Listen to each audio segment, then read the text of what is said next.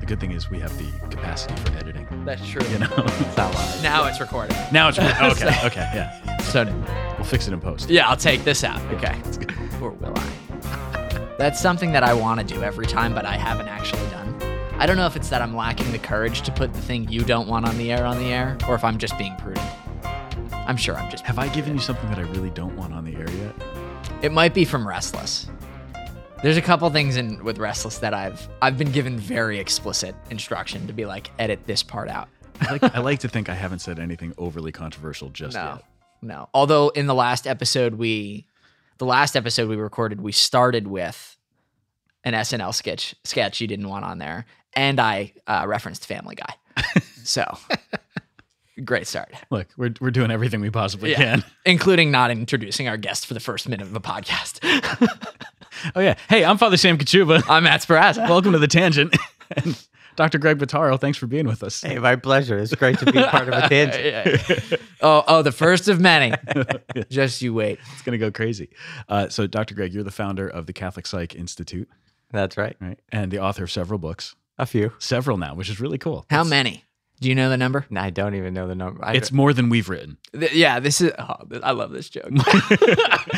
We've made this joke now with several other authors who have come on. Yeah. Say like, they- he's written more books than us. yeah. I have, I have one that I, I did solo, and then I had I have one that I did with uh, Jen Settle from the TOB Institute. okay. and then one I did with my wife, which is my favorite. And uh, we have a bunch of other like pamphlets and booklets and things like that. So I don't know what counts, but something that can be in hardcover is Yeah, we- yeah. basically three there. Okay. If it's published and people can get it, it counts. Okay, All right. all right, So, your solo book is The Mindful Catholic. that's right. Uh, the one you wrote with Jen Settle is Consecration to St. Joseph. Yep, And the one that you wrote with with your wife Barbara is Sitting Like a Saint. yeah, yep. It's basically that that process of of praying in a spirit of abandonment to divine providence, but for kids. So it's the way we calm our crazy kids down, and we decided to just put pretty pictures to it and give it to other parents to use. Okay. Now I can tell you from from having been in the house with your crazy kids that their ability to calm down is incredible.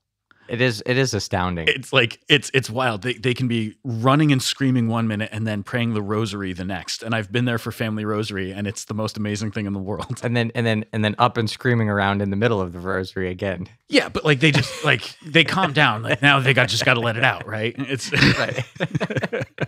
what I've noticed too is that they're somehow they've picked up how to like be on their best behavior with guests. And so when when you come over and when we pray the rose, it's like I'm like these kids are doing fantastic. This is amazing. This is such a good look for us. we need to have more guests over for We have to family do it rosary more time. regularly. Father Sam, can you come over for the rosary? Yeah, sure. I'll do Can I stay for dinner? No. No, Just dinner's rosary. not on the table. calm in the rosary tonight. yeah, yeah, yeah. Just the rosary. Oh man. So when you founded the Catholic Psych Institute, what were you going for? Oh boy. Well, I, you know, I was in grad school. I was still like didn't even finish my doctorate yet and I was already thinking about branding. I didn't know that that's what I was thinking about, but I, I was I kind of realized okay, I I was at a fork in the road. I can go one of two directions. And uh, a lot of my classmates were looking at how to go into the secular field, into the world and bring Catholic values with them and just be really sort of implicit and subtle about it. And then uh, some people had more active kinds of roles connected with the church and were more overt. And I was really discerning and praying a lot about what my call was in the midst of that. And I had had done uh, I had been th- three and a half years in religious life. I was a CFR Franciscan, and so I was literally wearing my faith on my sleeve. You know, it was like my way of life. It's like my personality. It fit, and I discerned out of religious life, but it still I realized was was very much my my character. So it was like I, I can't do anything subtle or implicit. it's, it's There's there's because if there's anything we know about therapy is that there's no subtlety to it at all. exactly. It's bad enough on its own. But it's so I just realized, all right, I'm gonna go all in on this. And and I didn't know anything about again, marketing, branding, business building, any like we're not taught any of that stuff in, in grad school for psychology. I thought, yeah, I was gonna say with the CFRs. yeah. but I, I know, the CFRs have a pretty recognizable brand, and They do, and their their Instagram is rocking. Too, Yeah. actually, so. I, not intentionally though. It's like this Right, stuff just kind of happened, and that's what happened to me too. It was like I didn't realize I was doing something called niching down. right. And marketing and business is really intelligent and smart. But what I what I did was I was like, all right, I'm gonna just own the Catholic identity piece of it. So I came up with this website or this this name Catholic Psych. I you know bought the URL for the website like before I even graduated. awesome. And then I was like, well, it's just going to be a private practice. I had connections in New York from the Friars, so I was Mhm. like, this is a great place to start. And I already know the way the church works, you know, locally there. And so I I found a, an office to rent some space out of, and then I just sort of hit the pavement for the first six months when I when I moved up to New York, and I was just pounding down doors, just up and down the avenues from church to church, rectory to rectory, and you know, learning how to schmooze the parish secretaries who are the gatekeepers to the pastors. Realizing that there's a very wide church in terms of uh, orthodoxy and fidelity to to the ways of the church. You know, I, I remember I was at, I said one of these first meetings, I was like, you know, I practice uh, psychology, but in line with Orthodox Catholicism. And and the person I was speaking to just looked at me and goes, "Oh, Orthodox, like Greek?" And I was like, "Uh, no, like true true to the teachings of the church." And Right.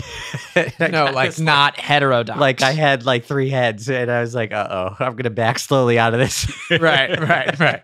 If, when when the word orthodox is unfamiliar entirely, I, I think we're in dangerous territory. right, so right. that could be like a tough spot. we're gonna have our work cut out for us. So, but that that was how I started, and then you know, really, again, because of it being such a niche, there's so few people doing this. It's such a huge need. Then other graduate students were interested in and sort of following suit, Mm. and then I, little by little, I had somebody come to me who wanted me to train and supervise her, and then that just grew. And and next thing you knew, I had people coming for training, for supervision, for even just how to do this in a Catholic way Hmm. was was something that was needed.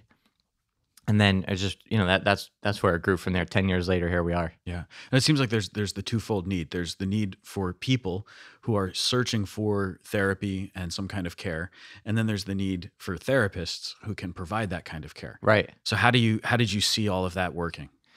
Yeah, I mean, I I just was again. I I had just gotten uh, engaged when I was graduating, and then I had signed a lease on the apartment where it was a studio apartment, six hundred square feet in Manhattan. I moved up in September. So what did it cost? Like five, six thousand dollars. Yeah, it was, it was something like some blood, Yeah, some yeah. some signing over of firstborn children. Right, I, yeah. yeah, I forget the deal on the lease, but it was The deal. it was it was it was amazing. I was really excited.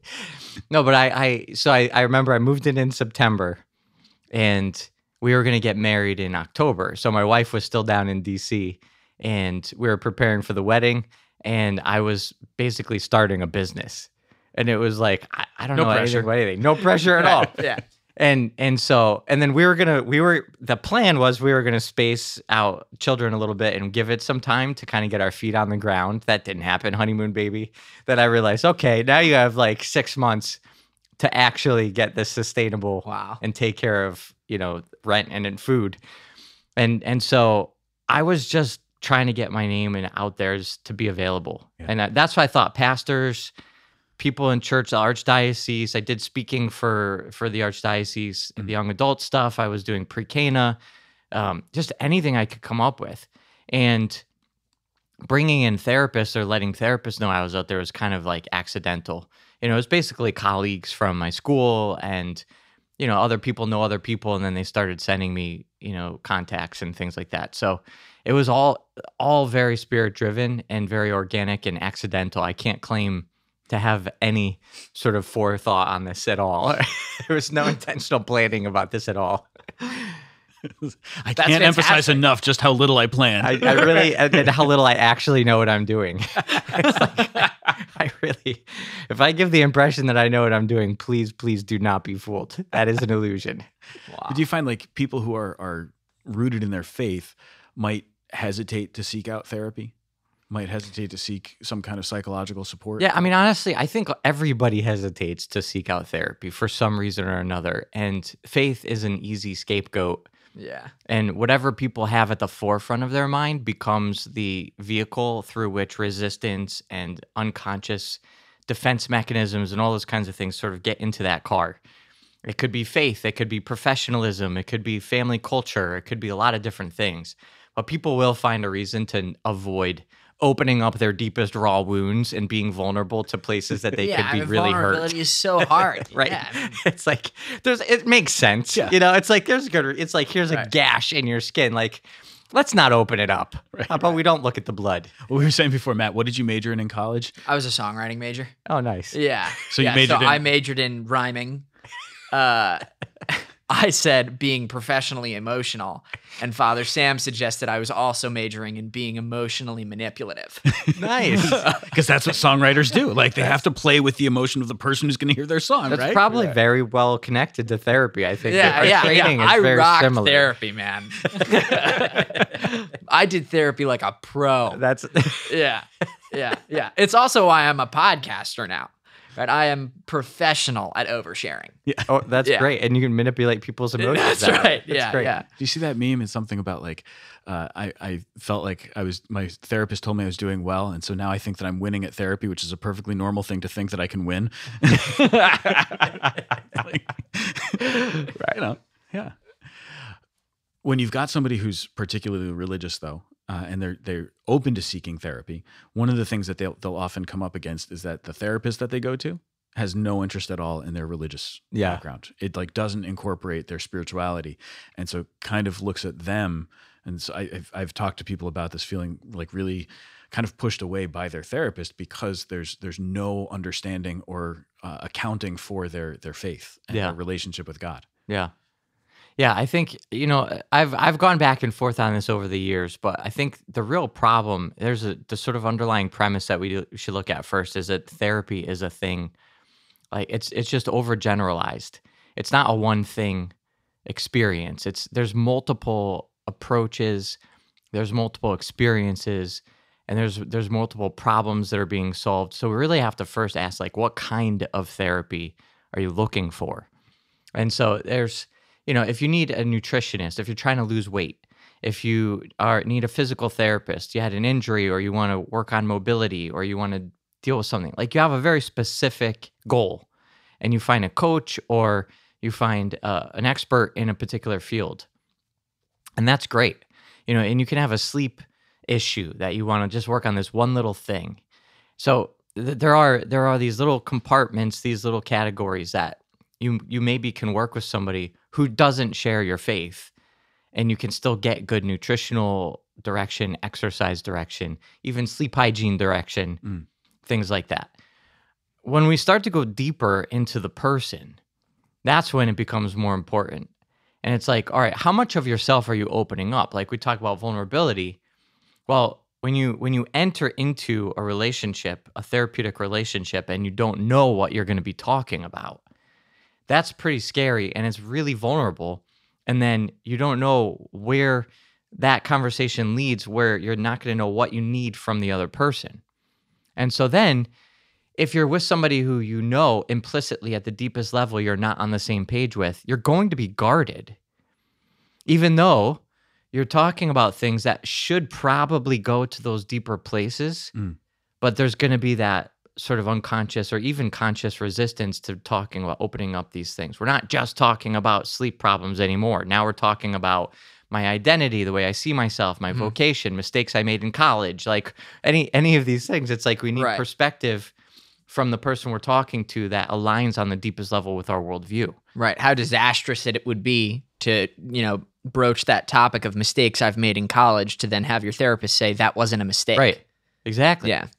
So so there might be a reason why not sleeping at night. Maybe it Right. has nothing to do with like the caffeine that you ate at, at drank at four o'clock in the afternoon. Mhm. You know, maybe it does, but also there's the mistakes you made in college that you haven't actually that are keeping you awake at night. dealt with, you know. So so that's why, you know, now I pretty much say, you know, people that are sort of open-ended seeking a therapist, I would say it's it's really important to find somebody that you align with Mm. in terms of worldview and faith. Right. Not to put down people that are doing it out there who they're probably doing good work, f even if they don't have the faith background. But for people of faith, which which was what you led with, it's like Yeah. what are what are those people going to look for that would make the most sense? Right. Now there's that that that faith aspect, right? That covers the if you're if you are a Christian looking for a therapist, it's good to find a Christian therapist, right? But how about that what what seems to me could be a pro- problematic issue of blaming everything on like spiritual warfare. Right? How do you hold that balance? Yeah, that's the other side. Right. How do you look at it and, and instead of instead of being like you may maybe you had caffeine at 4 p.m. You're like, hey, just throw on a St. Benedict medal. Right. You're good. Yeah. You know, because because I mean that seems like that could be a temptation as a as a layperson, not a priest nor a therapist. Uh, I see things like this and I'm like, man, what prayer should I pray? Right. You know, and maybe I should stop drinking coffee at four. Yeah, and I think that is part of that resistance that comes up, and this is I uh, one of the deepest sort of missions of our of our institute and my work that we've developed is a a sort of preservation of and and a, a support of the integration Mhm. of the human person, and really, it's a reference to the incarnation. Right. You know, so like this is what I find is really lacking in a lot of the teaching of the the church, not not the not the actual teaching, but the way that we talk about Hmm. our humanity, the way that it's taught.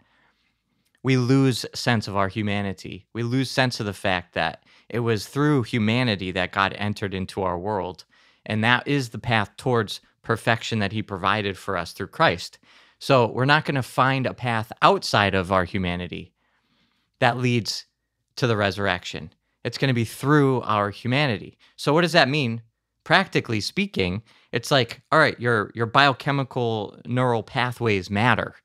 Right. Your you know your your hormones matter. Right. Yeah. yeah. What triggers your adrenaline and cortisol matters. What makes you feel better? What triggers oxytocin matters. Like all this stuff, the matter matters. The brain matters, and that's why it's it's so easy to become less human by being over spiritualized. Yeah. And it's it's not who we're all called to be. It's not who we're created to be. Mhm. So that all the Benedict medals in the world is is not going to help Right. the problem. Right. Right. Yeah. And then at the same time, you can over psychologize almost. Like you can Yeah. you can get too much into we're just going to psychoanalyze the heck out of everything, Right. And there's there's nothing incarnational at all, Right. Yeah. Yeah. yeah. There's nothing. There's nothing transcendent. right?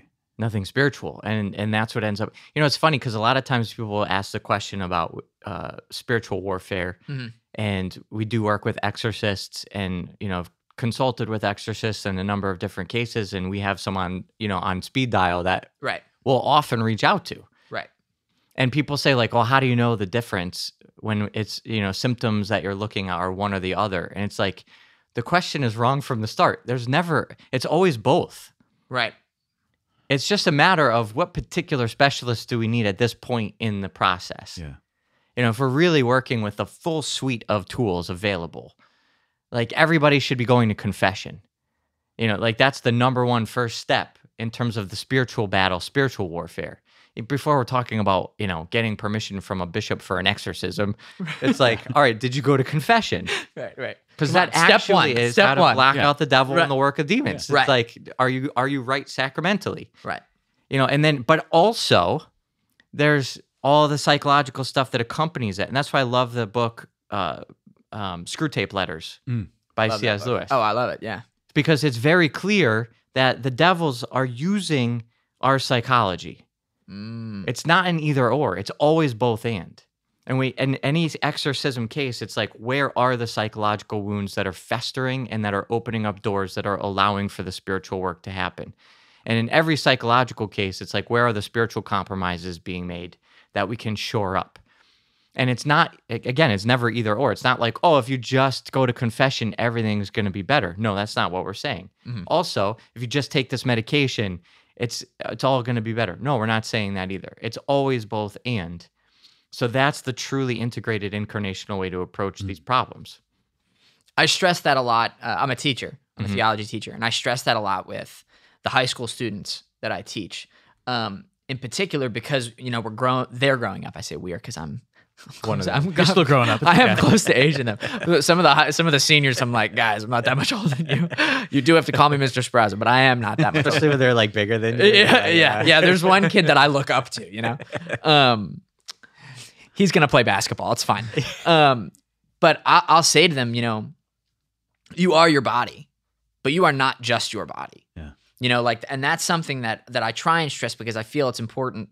I mean, especially when it comes to you know certain kinds of ethics, you know, Mm. uh, and ways that they're being told to live. Yeah, yeah. that like listen you got you got to remember this. This is a both and situation. Everything you do is physical and everything you do is spiritual. It's always both. Yeah. you know? And and i have found when when i first recognized that that changed the way i think like that changed my entire life i think Yeah. you know in a very dramatic fashion Yeah, it's.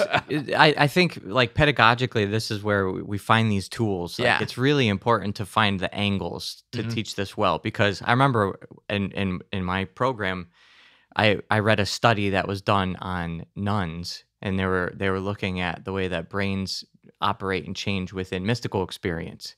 Mm. And it was just the coolest thing to realize. Like if if somebody's having a mystical experience, their brain shows it. Right. Like there's something happening in the brain. And in fact they can trigger mystical like experiences by biochemically affecting the brain. Mhm. and then in this study they were looking at buddhist nuns hmm and catholic nuns. And they don't make the distinctions. Hmm but obviously we would know that there's a difference in what's happening. But just looking at the brain and then looking at things that are physiologically hmm correlated with a mystical type quote unquote experience Mhm. there are things that are happening there. So to, what, to your point it's it's so important that we recognize it we are more than our body but we are our body. So like we can't separate our experience from what's happening and pretend like we're ghosts in the machine. Mhm. and yet at the same time we also know that we're called to something beyond what is just limited in our biology. Right. And another another example we teach in our certification is, um, and I, I love this research, and this this is like one of the most fascinating uh, studies that I read in terms of male female differences, and in in a male brain, they found part of the genetic code in the genome where there's a telomere that differs in length. what is a telomere? Uh, it's a it's like a the tail end of of um, of a gene. okay. And so you have you have part of the genetic code, and in a male brain, there's a gene that you can measure the length of the gene, Mhm. and a longer end of the of the gene will correlate to significantly higher levels of commitment and monogamy. I definitely knew what a telomere was. Totally. that's 'cause That you're was, that was definitely not a new vocabulary word to me or anything. No, no, I definitely knew that. I definitely knew that. I didn't. I'm not grateful that you asked that question at all because I definitely knew. Yeah. yeah yeah It's an unimportant jargon word for that. It's just, just genetic code, just the genetics. Unless you're in the certification, and then and then you're gonna have to know that. So I I knew the part about the length and that that yeah, but I forgot what the word was. I'm in the certification I know. the Catholic Psych Institute right now. I maybe like full disclosure that I'm I'm interviewing my my boss and teacher. You know. yeah, teacher, not boss. Let's not go too far. So we have we have the studies that show this that you can literally look at the male brain and you can find this gene and you can measure the length of the telomere, the end of that gene, and you can predict with uh, very high accuracy whether or not that that man is going to be committed and monogamous Wow. throughout his lifespan. And you can predict with really high accuracy if he's going to cheat on his spouse. what what So this is like, and and so they they've they've looked at this and they've studied this really in in animals by, and they they've done the research where they change the length of that gene, and they will make animals change their behavior. So there's two kinds of there's a prairie vole, okay which is a kind of like rodent type animal. Okay, I thought it was an animal, but Yeah. I, I'm I'm glad you specified. We're not talking about genetics I was anymore. like, I was like, I'm Prairie. right. vole. Vole. A I was vole is like, like yeah, not like, a like- not a prayer evil, right? Prairie, like the Evol. prairie. It sounds like Vole. a CrossFit Yeah. gym for Yeah. for Catholics. Prayer evol. it's in the back of the church. Yeah. If you come, we will mess with your genetics. very evil. so we have so they've they so they can inject certain chemicals that change the length of that gene, and they make so prairie voles are known for their monogamy. Okay. And what they've studied from different studies is that that's where they came up with uh, the importance of something called oxytocin. And that's a lot of people know oxytocin now, but oxytocin is a thing that makes us feel connected and warm and fuzzy. Women have a ton more of it than men do, but men need it too. We have it. And prairie voles have it and and they have a lot of it. And so they they bond and connect and have monogamous uh, relationships for their whole lifespan. Okay. So they they mate and then they um, they stay together for their whole life, Way to go, prairie voles. unless somebody injects them with the chemical that dissolves the telomere at the end of their genetic code, Okay. and it makes them then become a polygamous, and they start going crazy and and acting promiscuous. So this is this is from an injection. Right. So, and we see the same thing happening correlated to now. They don't do that kind of study on humans. Yeah. That would be severely unethical. but- Yeah, yeah. Seems like there'd be some problems. Yeah, there. yeah. So, but the but so what this this really forces us to recognize, like, okay, behavior has a biological foundation. Mhm. There's always going to be a correlate to biolo- to in biology to behavior, and yet we're all called to monogamy and Right. fidelity to our vows. Yeah. So that's the part where it's like, yeah, we're spiritually called to go beyond our biology. Mm. That's the point. Like we start with the biology, but we transcend it. We have to go further. Grace elevates nature. Absolutely. And then we also realize that it- it gives a lot, sheds a light on this mystery of suffering and also the diversity of suffering. And like we're all members of the body of Christ and we all have different things we have to suffer. Right. And so some men have an easier time with monogamy. And for some men, being faithful to their vows is actually biologically more difficult. Right. And you know, there's going to be other areas where maybe it's easier for them and mm-hmm. harder for the for the other guys. But but those th- that's just changes the way we start to think about what we're called to and Right. and the way that we should teach our faith. So, considering that, hypothetically speaking, someone could get a shot and it would change the gene, right? Right. Uh, let's say that you go through an intense spiritual experience. Could that gene change? I don't know if it changes the gene, but it could change other elements of what makes our habits Right. develop. So Right. Okay. So the the gene itself won't because it sounds like if the gene is set that like polygamy is your natural disposition, right? I mean, that sounds like i- i- it's not that someone is, for lack of a better word, just like damned to it.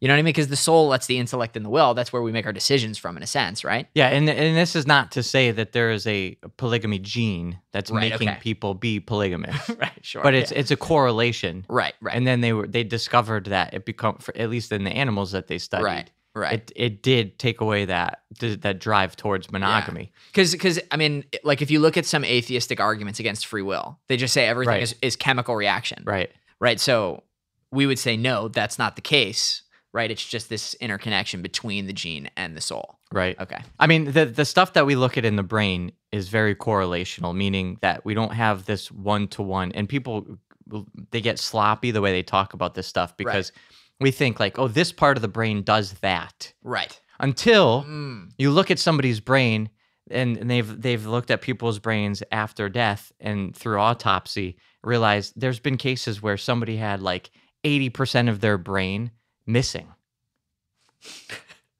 and then the brain that's there reorganizes itself and different parts of the brain start doing different things.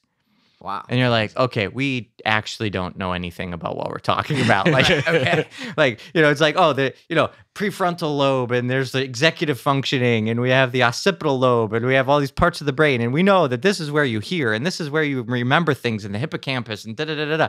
And then it's like until you meet the guy with no hippocampus, but he still remembers stuff, right. you know. And then you're like, why? that just doesn't make any sense. Right. So we're we're in in terms of science, it's really just trying to make sense of the observable world around us in nature. It's not the source or summit of knowledge and truth. Yeah. And if we have to always we live in this postmodern world of uh, you know everything is is science. Yeah. Everything is rational. You know, and it's like, well, we have to look at this. And in fact, I was just listening to a, a, a podcast by a doctor today, and he was saying they, they have to move, even in medicine, they're they're he he's pushing for moving away from evidence based medicine to evidence informed medicine. Mm. Mm. And evidence based is like everything that everybody talks about. It's like Right. every study, every research project, all the funding, all the com- uh, the reimbursements from insurance, everything is like, is it? Are you using evidence based methodologies? Right. And at the end of the day, that whole thing is an illusion itself. right. But even just the concept is actually not enough. And what this guy was saying is, you know, yes, it's important. We don't want to contradict what we're observing in nature, Mhm. but we also recognize that all science can do is test hypotheses. And and we're we're saying we have a guess and we have not yet discovered that the guess is wrong. Right. That's what science can do. Right.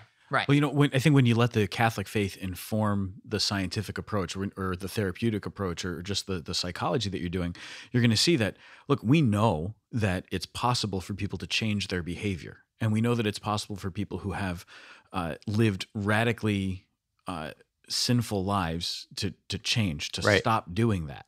And so even if they're genetically predisposed to it or if Right. there's something in their in their DNA that's like kind of pointing them in that direction, they don't have to do it and with the help of grace they can they can stop Right. you know look at saint augustine's life he's always Right. the I think Exactly. he's the poster child for this of like Right. lived a radically sinful life and then stopped doing it i mean maybe paul was predisposed to murder i don't know um, but there he is breathing murderous threats on his way to get the christians in damascus and he's Yeah. changed radically transformed Maybe he had a traumatic brain injury when he fell off the horse. it could be yeah well then he, what a grace. but then but then like paul writes about how the, the thing that i want to do is the thing that i'm not doing and the thing that i don't want to do that's what i find myself Right. doing but even there i think he's kind of describing exactly the interior struggle that the human person experiences that sometimes we really want to do what we're supposed to do but we struggle and for some reason and and it's not even fully our choice or it's not even fully our will that's involved but somehow i'm still doing the wrong thing yeah. you know, so if we're bringing in that Catholic understanding to psychology, then we're going to see, well,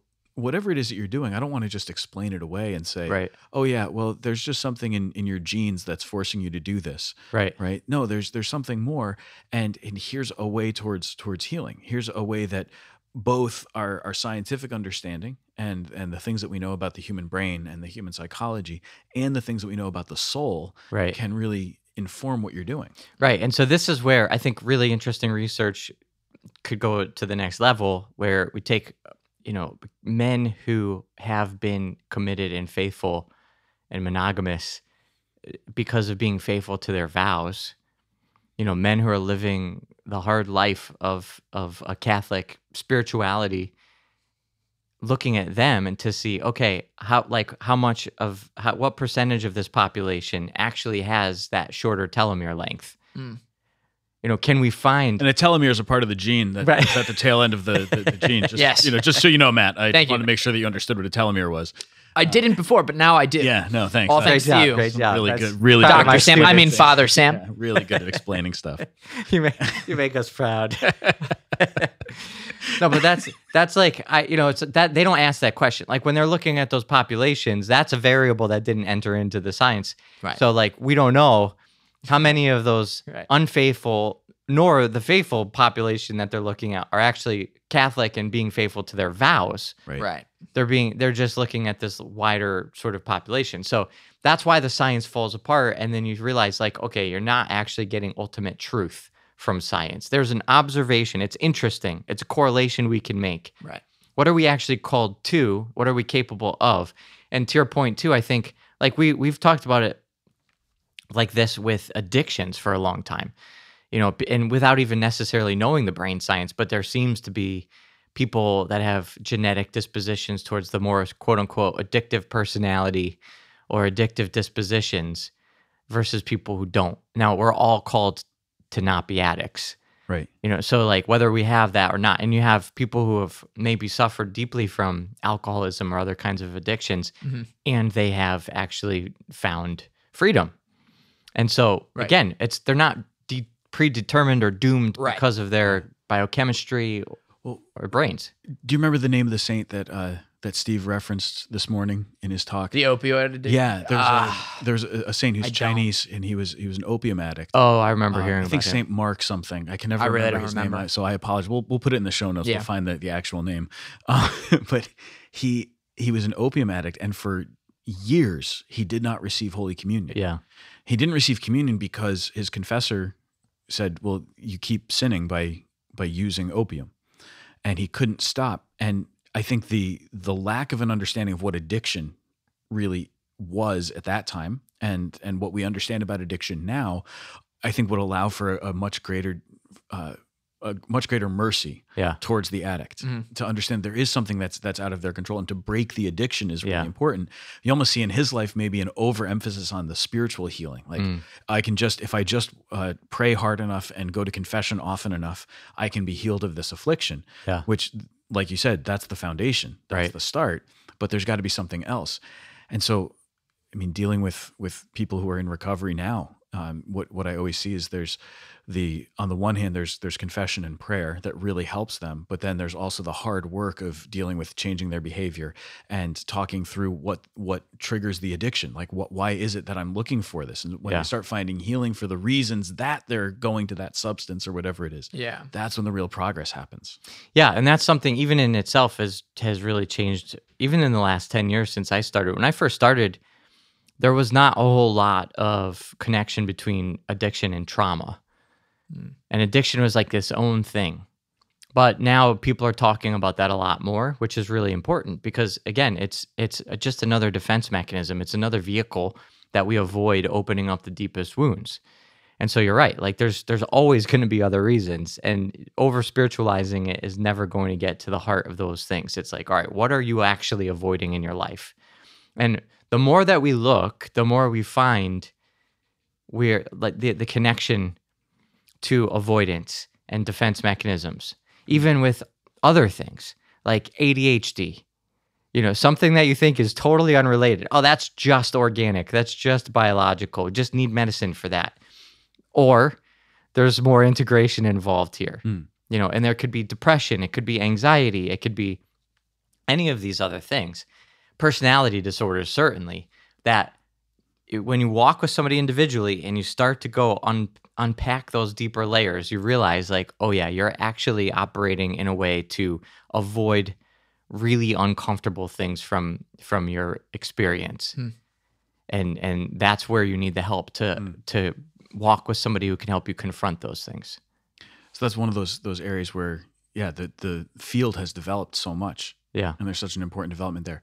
You were doing something 10 years ago that nobody else was doing in doing online therapy. oh yeah And then, of course, the pandemic happened and everybody started doing that. Yeah. what was it like for you being on the cutting edge of something that you didn't expect to be on the cutting edge of? Oh, it's just pure vindication when people started asking me, "How do you do this?" And in the beginning, people did not think it was good, and and uh, you know, for me, it was I, I stumbled into it by necessity. I was I had my little closet office in Manhattan, and I was working with somebody. I was coming down from Connecticut at, at that point, and I was working with somebody else who was coming, I think, from New Jersey, and that person was was dealing with some anxiety and they had to get on a train and come to find me in my office in Manhattan. And by the time they got to me, they were so riddled with more anxiety. It took 25 minutes of a 45 minute session to to Right. come to, to Right. reground and center out of that anxiety. And then we had to prepare for going back on the train. You know, I was just like, this is a little crazy. And and because they wanted a Catholic provider and there was nobody else where they were, uh, so I was like, listen, let's just why don't we do this on online? Let's use. I used Skype at the time because we didn't even have Zoom Right, at that yeah, point. yeah. Yeah. And so started doing it out of necessity and it was great. And we we had rapport and we had, you know, it was very personal and it was it was working. You know, and he was able to work through some stuff. So then I just started to look how the human approach, really thinking about the good of the other, maybe steps us outside the the parameters of the sort of practice as it's done.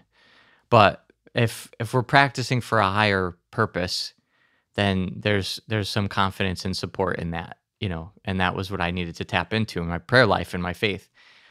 And then and then little by little that became the norm. So then, you know, like I said, I was I was I was happy when other people started asking for for advice on what's the best program to use? What does your informed consent look like? What do your forms look like? How do you da, da, da, da. So it was like it was it was great to Right. to be able to give back in that way and not say I told you so too much. Right. yeah, that's awesome. So you go from a lot of that online therapy, and then into uh, let's let's talk about IDDM. Yeah. Yeah. So next next iteration, Yeah, the next step out. Yeah, I was, you know, I was doing a lot of therapy. we should tell them what IDDM. Stands Yeah, we'll for. we'll Yeah. break that open. It stands it's for it stands for Integrated Daily Dialogic Mentorship, and and it it started from um, just a, hitting a wall of real frustration with the the secular model of how to do therapy, and anybody Catholic or not Christian, anybody with a license is learning a secular model of how to do therapy, and that framework is developed by the organizations that are set up right now to to dictate those things and mostly managed by by reimbursement by insurance companies. So you need to have a code it's got to be a 45 minute session or maybe a 60 minute session and it has all these different you know ways of getting reimbursed. Well i i kind of felt at one point that i wasn't doing enough and i hit a wall and that's normal for every therapist to kind of feel that way at some point but mine was driven by a deeper movement of of um, reevaluating who I was working for. You know why why I wanted to do this in the first place. So I kind of went back to the fact that I originally wanted to be a Franciscan. you know, I was like I had a vocation that I was discerning to give my entire life to God. And then I deepened that discernment and realized that to give my entire life to God, He was actually calling me to marriage. And then I was discerning in that space to say, okay, I'm going to be married. I need a job. What would I do for gainful employment to support a family? I want to keep helping people. But that was my trajectory. And then you go to graduate school and you have to run, you have to go through these, you know, the gauntlet. And social psychology will teach this itself. It's like when you're a student, when you're an underclassman, you sort of give up your way of thinking about things and you just accept whatever is told to you from the organization. Mhm. And so you can pass the tests and you can check the boxes and you can get all this stuff. So, in that process for me, this is for me, I discovered that I had left behind my initial drive and vocational desire and where that was coming from, just to sort of like get the approval of the APA, get the approval of the state licensure, all this kind of thing. And then I just buried my head and I got to work. And I was, of course, I'm bringing the faith into it. I'm doing everything I can to be Right. Catholic. But I, I just kind of hit a point where I was like, can I go deeper with this? Can I think about this, uh, you know, and, and bring more? And, and so I said, if I start from scratch, how would Christ help people or want people to help people using the sciences? So being aware of the psychological data, but following him and the way that he showed us how to encounter others. So long story short, that was that was the background to it. And then we developed this different way to help people on a daily basis. I realized Christ actually comes to us, which is the opposite of what I did as a therapist. I sit in my office, I have my waiting room, you fit into my schedule, you come out of your life and you drive to my office or you set up your computer and it's on my schedule. Like that's the opposite of how Christ actually encounters us. So how could I enter into somebody else's life instead of making them come to me? And then you know, it would be on a daily basis or a frequent more frequent basis than 45 minutes once a week. Mhm. You know, when when people give 45 minutes once a week to God, usually the priests tell them stop doing that. You know, faith is not supposed to be just a Sunday event. Your religion is not just about going to church. Right. You know, so like I was like, but that's all we're doing for for people. Like this is the opposite of what our church actually teaches us.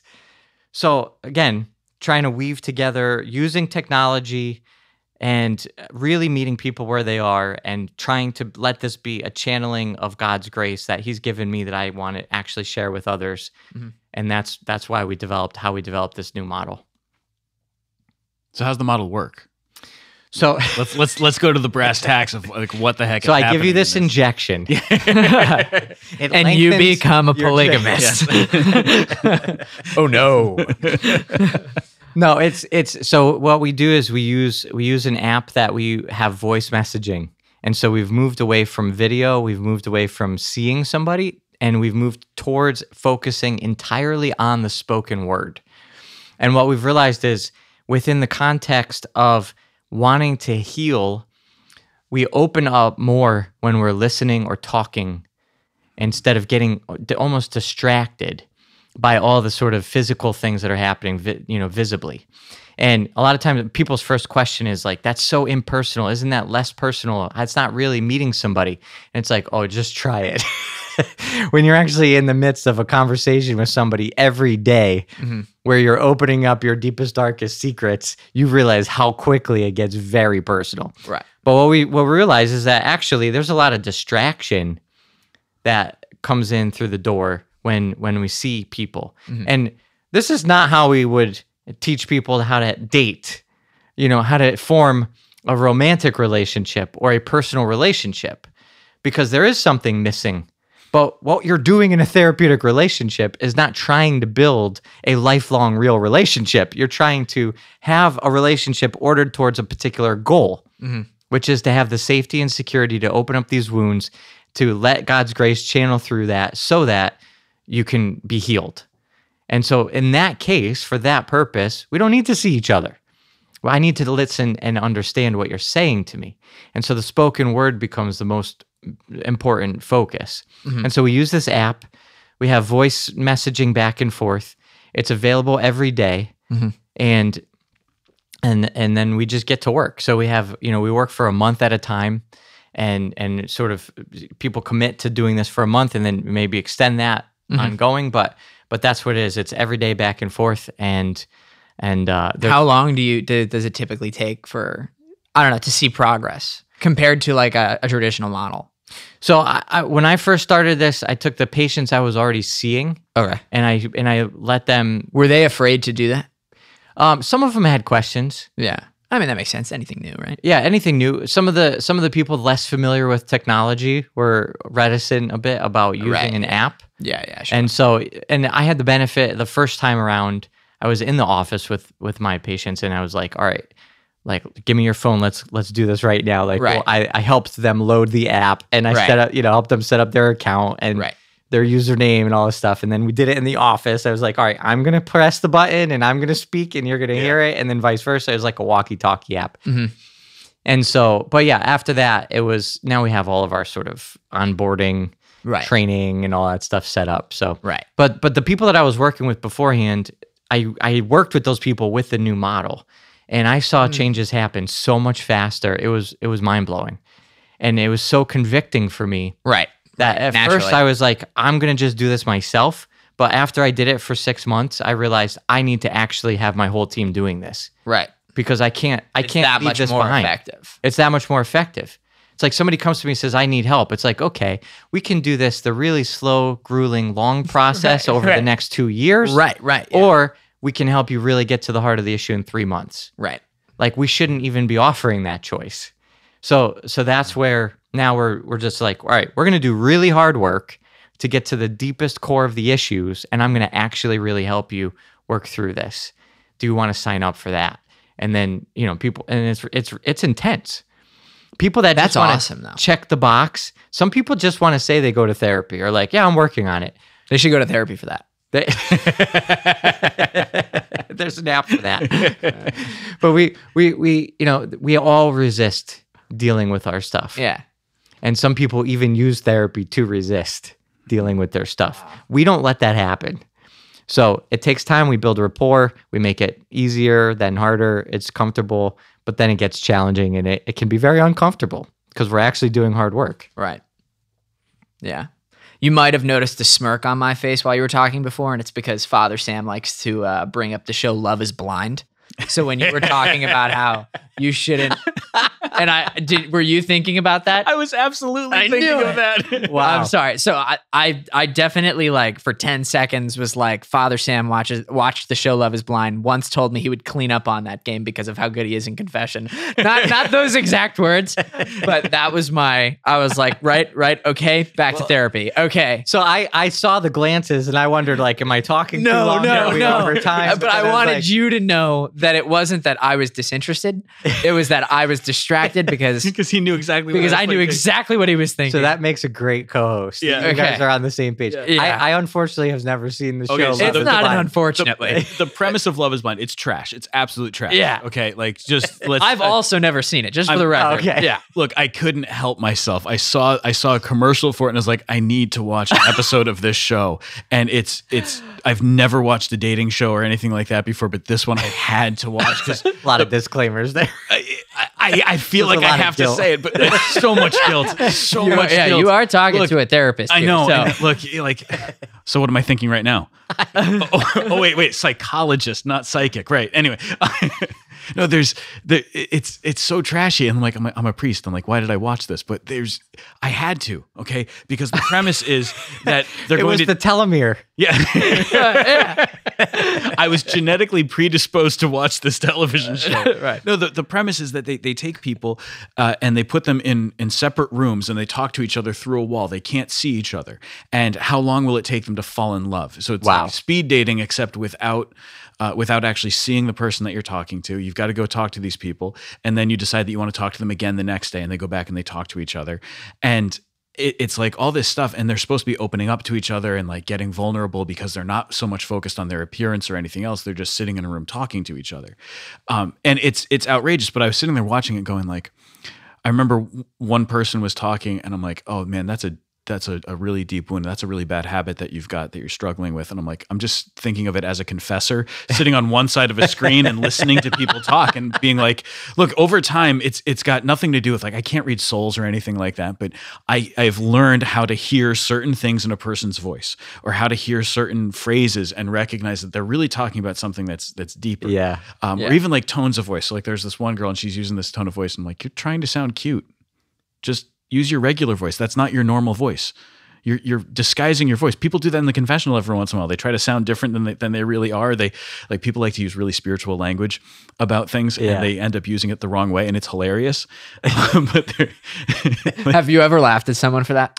no, but I've I've had That's people good. who every once in a while are like I can tell they're trying to clean up what they're what they're confessing. Like they, Right. they want it to sound nicer. And I'm like, actually, it's better if you don't make it sound nice. Just just say the thing, because by by kind of putting this this nice veneer on it, it's it's actually harder to get at the root of what's really Using going like on. Thomistic language to Yeah. describe Right. it, like their proclivity to sin or Exactly. whatever. exactly. Well, my concupiscence has really been getting the better of me. Yeah, but what concupiscence? My habitus has not been. right, right.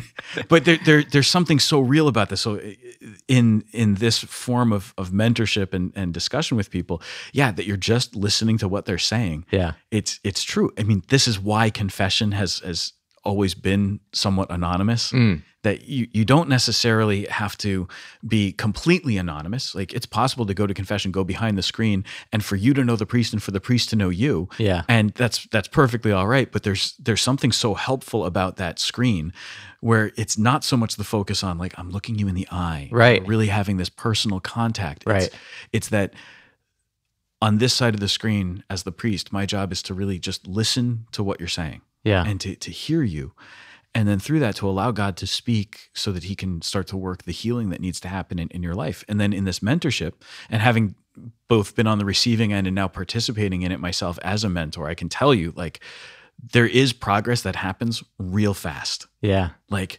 really really fast. It's it's amazing to watch. Like i notice things for myself talking with my mentor through this about like oh yeah. So just picking up on certain things that i hadn't really noticed about myself before and then being just more aware of things throughout the day. And every once in a while going i should probably talk to him about that. And i should i should leave him a message. And then like forgetting to leave a message for three days also being like "Oh, i should really leave a message. It's been it's been days since i left a message for my mentor and then being the mentor and being like, no, I have to make sure that I leave a message today. like, being Yeah, yeah. more intentional, but also seeing something happening w- within the first week. You know, And then you have a client who doesn't leave you a message for three days, and you're like, "What are you avoiding?" I haven't heard from you. I've never avoided anything in my life. Uh, Certainly not the fact that you watched Love Is Blind, but look, that's now been broadcast on this podcast more than once. twice, So- twice, and the There's a lot exact quote- confessional nature to Yeah. this body. It's just maybe just call this confession instead of tangent. that could work. That could actually work. Yeah, yeah, yeah. But But, no, this- but this that is- wouldn't work with us talking about Love Is Blind in the middle of a scientific discourse. So you know, That's much more of a tangent. Yeah, yeah, you're right. yeah. You're right. Tangential confessions. Yeah, yeah, yeah. confessional tangents. Yeah, yeah, yeah. You're on to something. You might be a third host. That's that's, that's it. Yeah. Well, I, you know, I that's that's the thing. It's like getting people out of a therapy culture. You know, it's like everybody wants. It's like becoming cool to talk about your therapist. Like I have a therapist, whatever. Right. Yeah. But so are you really doing the work? And then realizing like the model that we're offering is not going to give people that sort of comfort of like I have a therapist. I go once a week. I sit. I have get my Starbucks. You know, right before I go do yoga, and I sit in the office and I meet them and Right. da da da. And then you know, it's like all this other stuff. It's like eh, it's a little bit too foofy. Yeah. So if if if and that's a therapy is not- technical word, foofy. that that's a that is a that's Yeah. from the the psychological diagnostic manual. Yeah, I knew that's. Yeah. there's a code for that actually. yeah. the DSM definitely has something about I foofiness. it's 501.32. I, uh, but that's the- so you know it's it's going to be hard. Yeah. And that's the first level of resistance. You know, it's interesting. Like we'll we'll tell our whole story. We'll give everybody we'll give somebody our whole background. This is our foundation. I have a doctorate in clinical psychology. I have a license in four states. I have this whole program. I've done this for 10 years. I've trained 15 people. I've done da da da da da. It's like they're like, I want what you have. What do you do? Like, let sign me up. I'm like, okay, so we it's voice only. We use an app and we're going to be available for you to work on your issues every day. And they're like, oh, but that sounds really impersonal. I don't think I can do that. You know, it's like, wait a minute. I've just justified and legitimized this whole thing, like in all the ways possible. yeah. But it's it's almost like too personal. Yeah. It's like, wait, I every day I'm going to work out. Nah, I didn't really want to sign up for that. Right. It's too hard. It's it's too I mean, much. That that I'm just thinking about it and I'm saying like, man, what a challenge. You know, like you you would be broken so in, in a good way, right? In order to be fixed, you got to get broken down first, right? And it it seems to me like you would just break down that person's trauma, right? Immediately. Like you I mean, you said in the first week. I'm th- I'm uh, what I'm doing is I'm imagining myself going through this program. and I'm like I'm I'm feeling the resistance. I'm like, man, that sounds really hard.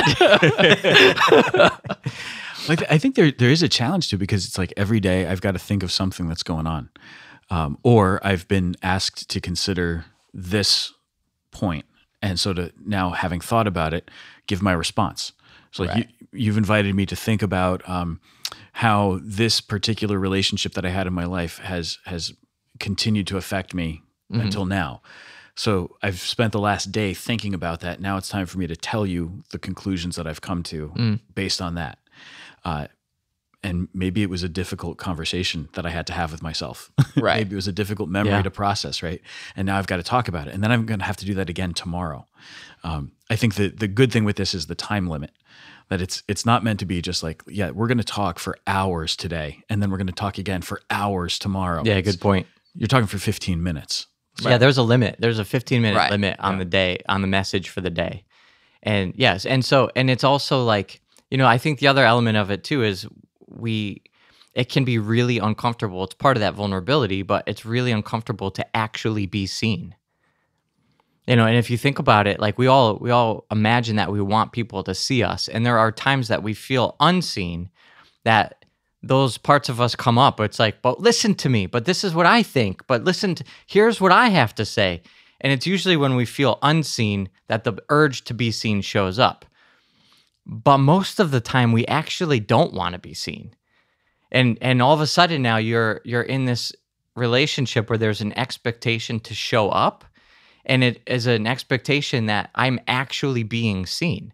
And so we have a lot of people that are like, I don't really know what to say today. It's like, that's okay. I'm still here with you. You don't have to talk about trauma every day. You're not talking about all the hard stuff every day. Like right. not everybody has like all this trauma to talk about. Yeah. right. But to be seen, this is this is what I wrestled with in that initial wall that I hit because I wasn't, you know, in in the therapy model, you have a 45 minute real time space that you give to a patient. And it's part of boundaries and self care for a therapist to not think about that patient anymore outside of that time. Mm. You know, and if you think about it, I have a full schedule. If I was saying seeing 30 clients and all week long I'm seeing clients. Like it's really wrong for me to be seeing my Thursday two o'clock client on on Monday at five o'clock. It's like Mhm. I'm taking away from Mon- Monday at five o'clock patient if I'm thinking about the other one. Right. So I have to block off time, and that means I'm actually only seeing my patient internally, externally, personally, interpersonally once a week for 45 minutes. Whereas in this model, I'm giving some time every day to everybody I'm seeing. And that's why we do have the limit of 15 minutes, but it's like still a, a daily uh, touch point. Right. And that means somebody's actually being seen every day. Right. And I've had men and women tell me, "You've listened to me more." I've, I've, there's a couple of people I've seen over a year, and and I've heard this a couple times now, where somebody's like, "You've listened to me and talked to me more than my spouse for the last year. We've talked almost every day for a year, and you know me better than my spouse does." Wow. And that is intense Yeah. you know but it's like that that's the space where this stuff comes out and and all uh, one year turns into 5 years really quickly when we're just avoiding ignoring not being seen just going about business as usual doing our patterns our habits our or whatever until until there's a fight until there's a fall until there's something that Right. we're like oh i really got to work on this but then the next day you're like back to Right. whatever Out of sight, out of mind. Exactly. But this is like, no, let's focus in, let's do some hard work, let's open things up and like be serious about transformation. That's Yeah. what we're here for. Yeah. Have you ever done the Ignatian spiritual exercises? Yeah, oh yeah. So when you go and you, if you do an eight day, or have you ever done the 30 day? I haven't done a 30 day. I want to do a 30 day so bad someday. Someday I'll do it. Can you explain it to someone who has never done it ever? Sure, like a telomere. It's uh, There's shorter ones and longer Yeah, ones. exactly. They're- That's actually literally true. So you have uh, the spiritual exercises. If you do an eight day exercise, you're basically going through uh, some some aspect of the spiritual exercises of Saint Ignatius of Loyola, and the idea would be that every day you meet with your director.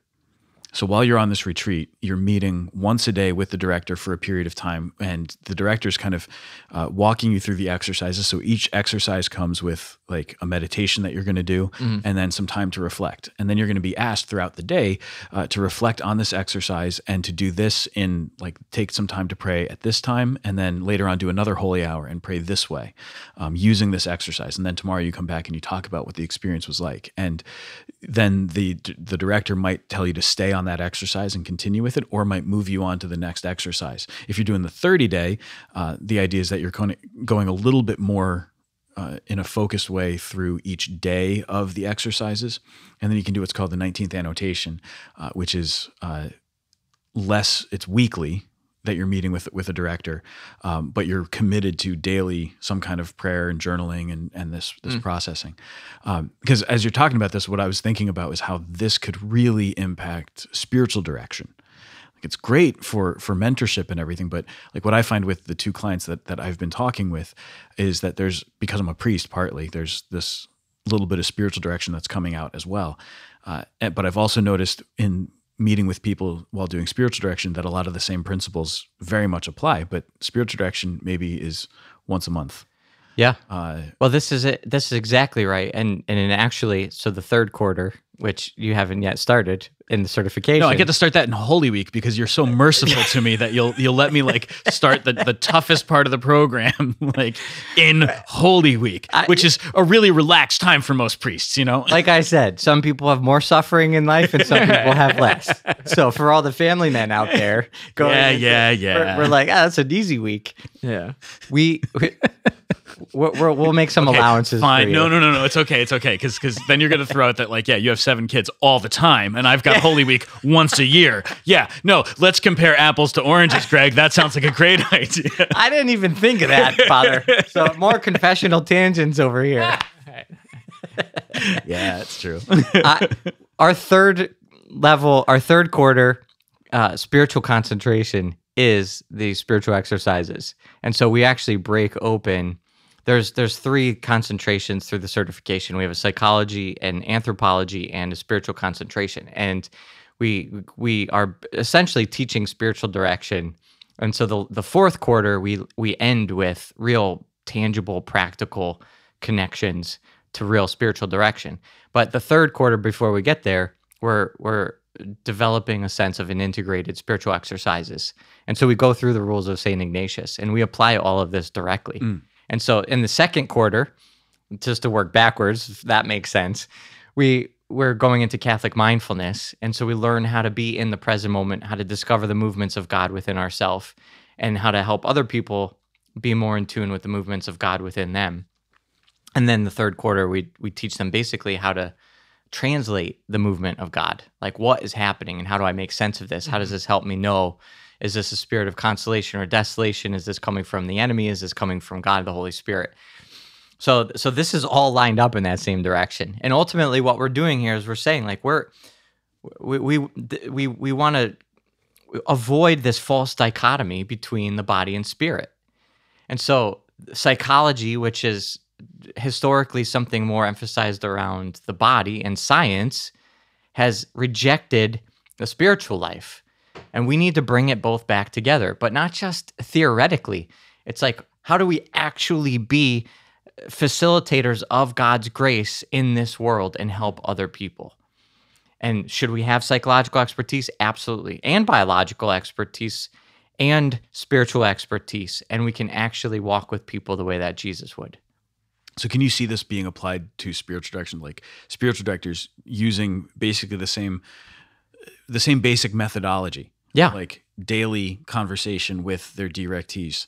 Hundred At, percent. at least for a period of time. for a period of time. And so the the the we make a distinction between the model and the method. And what we say is we've developed a model. It's called the the CP map, the Catholic Psych model of applied personalism. It's more jargon, but it's philosophical system of John Paul II. It's the thing that gave us the theology of the body. So personalism applied is how we walk with people. It's our model of how to apply personalism to walking with people. However, everybody is going to be walking with people in different ways. So, what we do as therapists might be different than what a priest does as a spiritual director, and it's different from what a teacher does as a teacher. But all three can benefit from the model hmm. because we're understanding the blueprint of the human person. Our model is saying, here's what we have deciphered, have unpacked through the lens of John Paul II how a person is created, the blueprint of the human person, how a person is wounded, which we learn through psychology and make sense of with spirituality, and then how to heal the person, walking them back towards the destiny that God has created us for. So that is the model And that's both psychology and spirituality. and spirituality. Okay. And so so all three concentrations work together throughout the whole program. So what happens is somebody comes into the program and the second half, third and fourth quarters, I work personally with every every student to come up with their capstone. And the capstone is essentially a business plan or a missionary plan for how you're going to use this model in your life. Mhm. And so the question of like, how would you implement this in spiritual direction? That will come up in capstone. And then, it, or it's, you know, we've talked about other manifestations of that ways to use the certification, maybe supporting other priests. Maybe some people in the program want to support marriage preparation programs. I've got people that want to do campus ministry. I've got people that want to do prison ministry.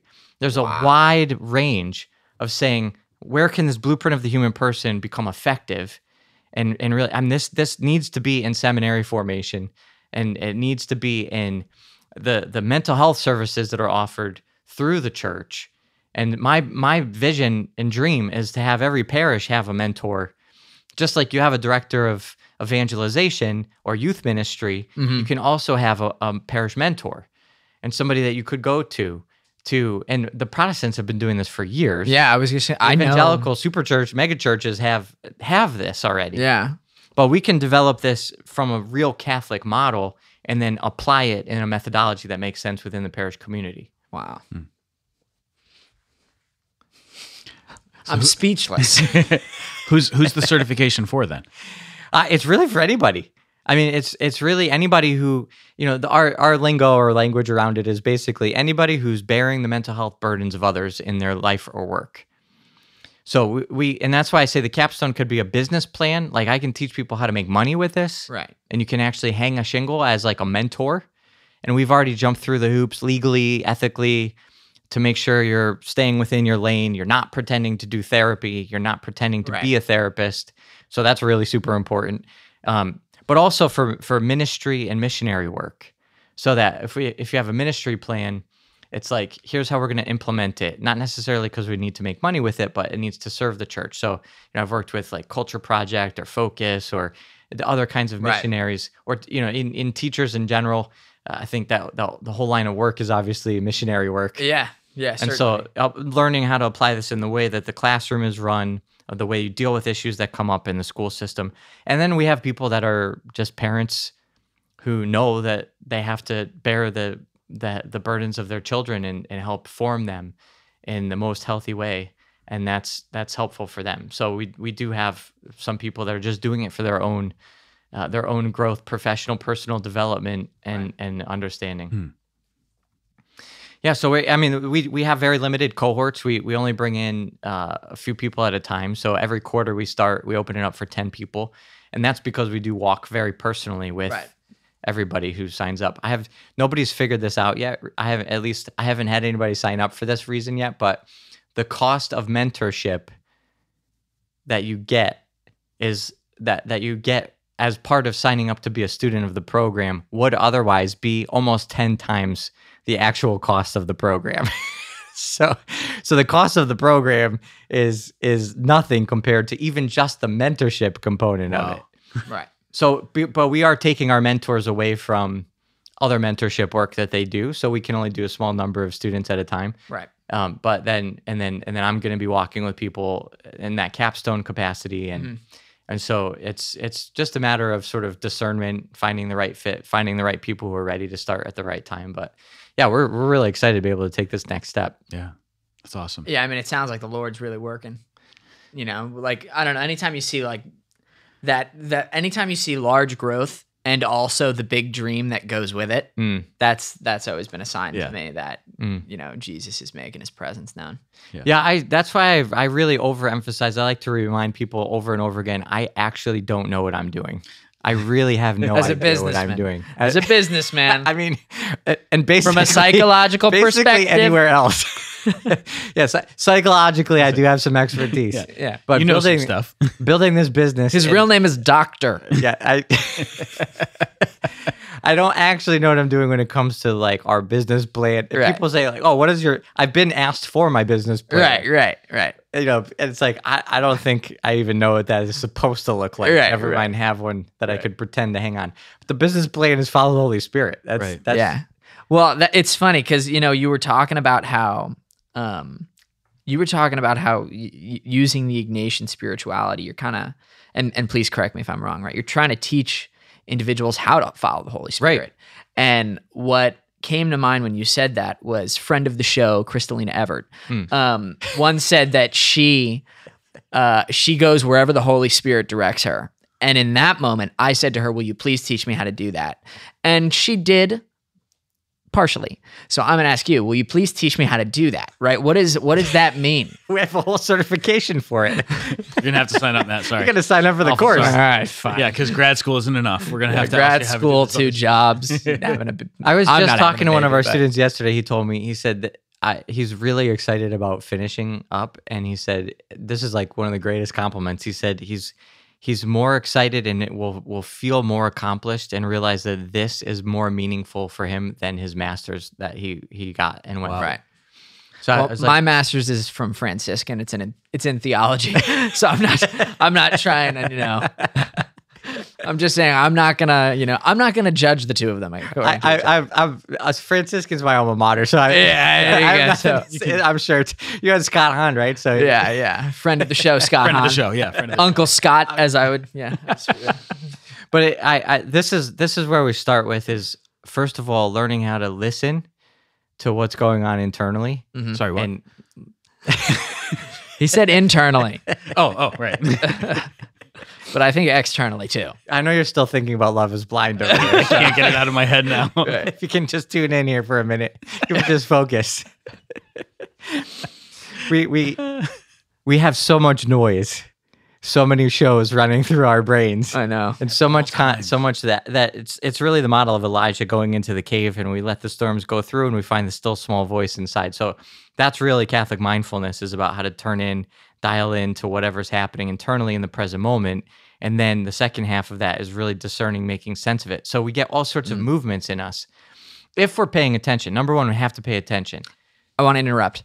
How do you? not How do I? Yeah. Well, no, but so I would say I'm undiagnosed ADD, Okay. and by that I mean my uncle's a doctor, and I once said to him, "Can I? Will you run a test on me?" And he said, "I don't have to.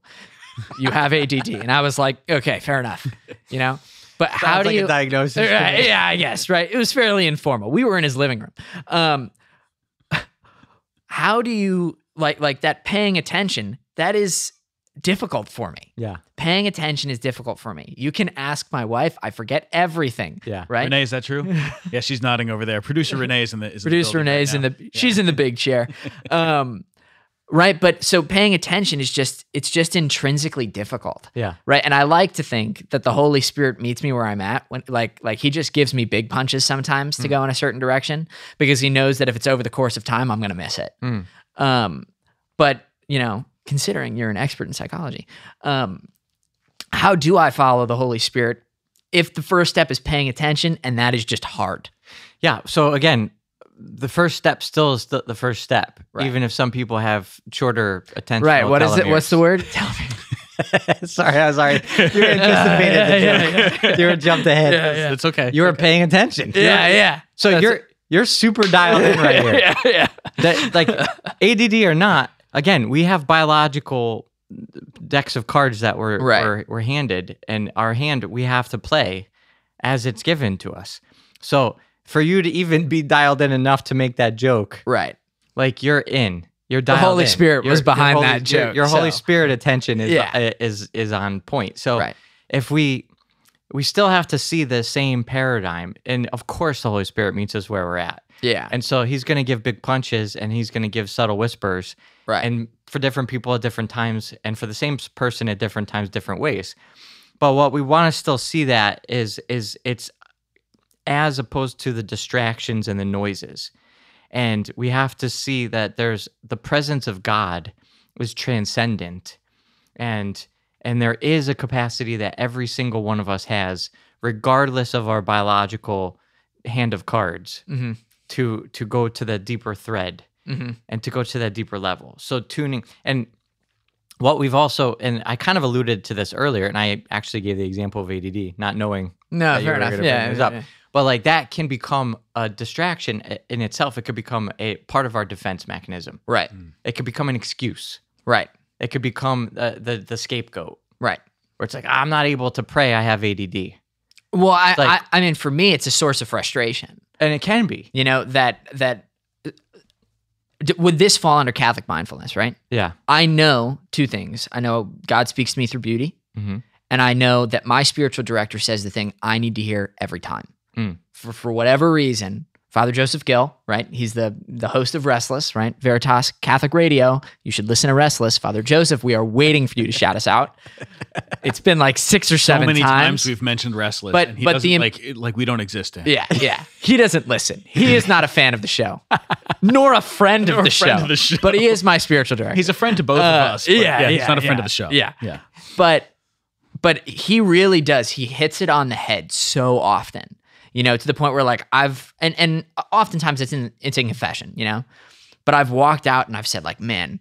Like I've said it to Renee so many times, like he just nailed it. It was exactly what I needed to hear. So would Catholic mindfulness be just me recognizing that? So here, let, us back up another th- another step because you also mentioned beauty. Sure. So I think the first thing to say is we we want to uh, to to clarify and dispel mi- misconceptions about what paying attention actually means.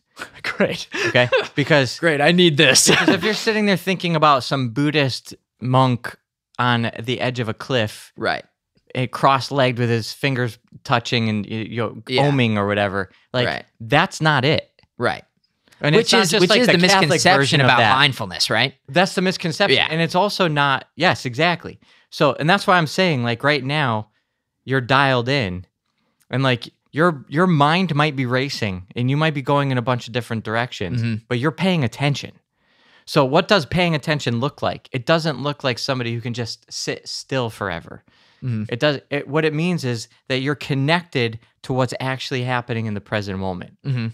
And uh, beauty, if you have a proclivity towards and a, uh, a sensitivity and receptivity to beauty, you're automatically you're describing being plugged into the transcendent. Mhm.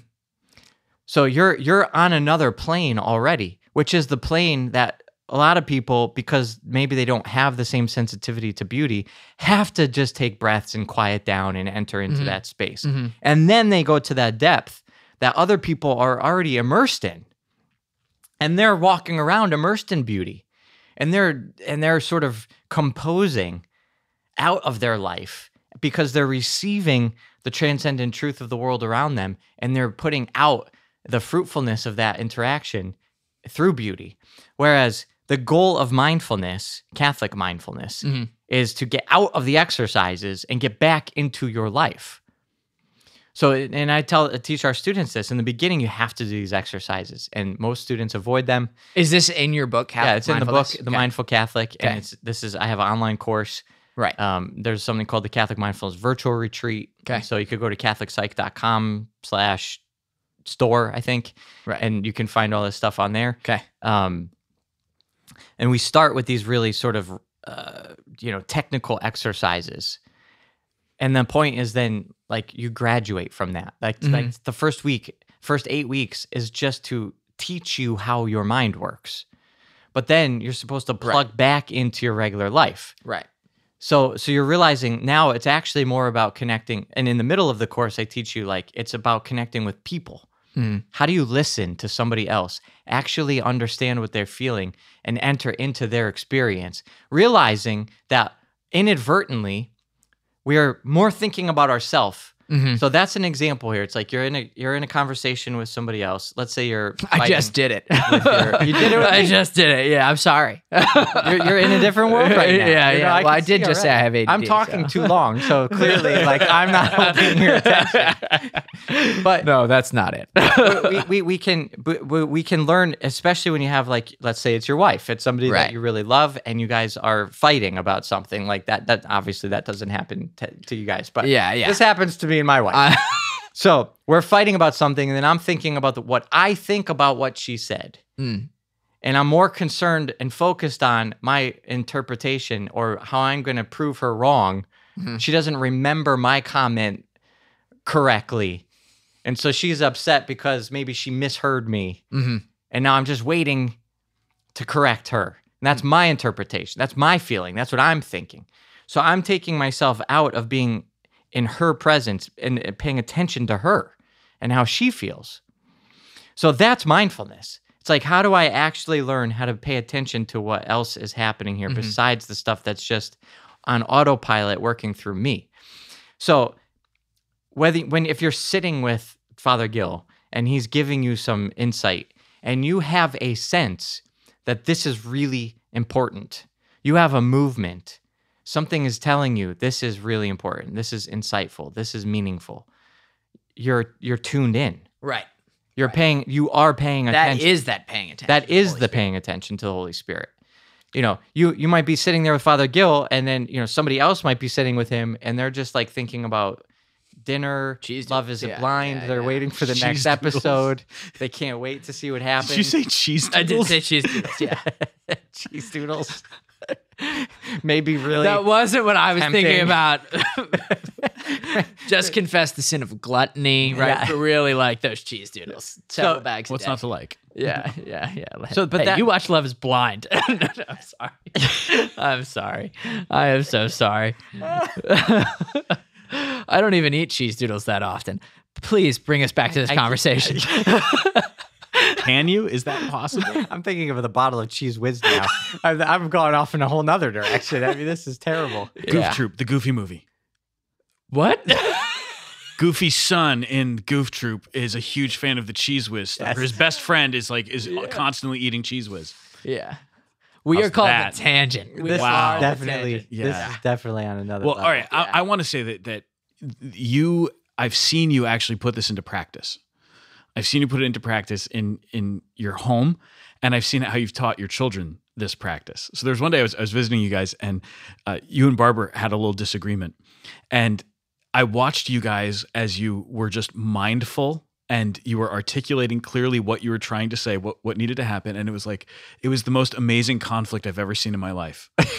it was it was honestly I was like I, I walked away going that was beautiful. That was really a beautiful thing to witness because I don't I don't remember what it it was not. We, a- we- it was all it- we put that out there for you just Just so I could that. see it. just that one out of a hundred times. Yeah. but it was like it was this this thing where you you you weren't understanding each other and then you just both clearly said what you were trying to say Again, when you're there, things work so much better. If you could just hang out more.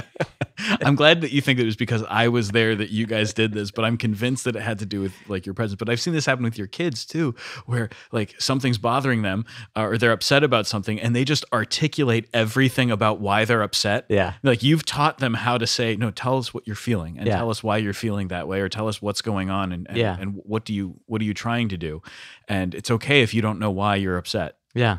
And, and it, yeah, and it, it what that's that's the the disposition and the goal, and that's why it goes beyond this sort of like Buddhist illusion mentality of what mindfulness is, because it's really like how to be more present with people, how to be in, in communion. What is the Buddhist notion?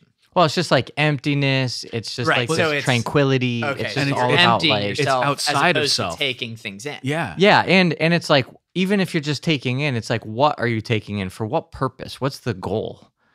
You know, and it's not just like self development and fulfillment in some It's sort of aimless way. Selfless. Sorry, it's more than simple self-awareness. yeah.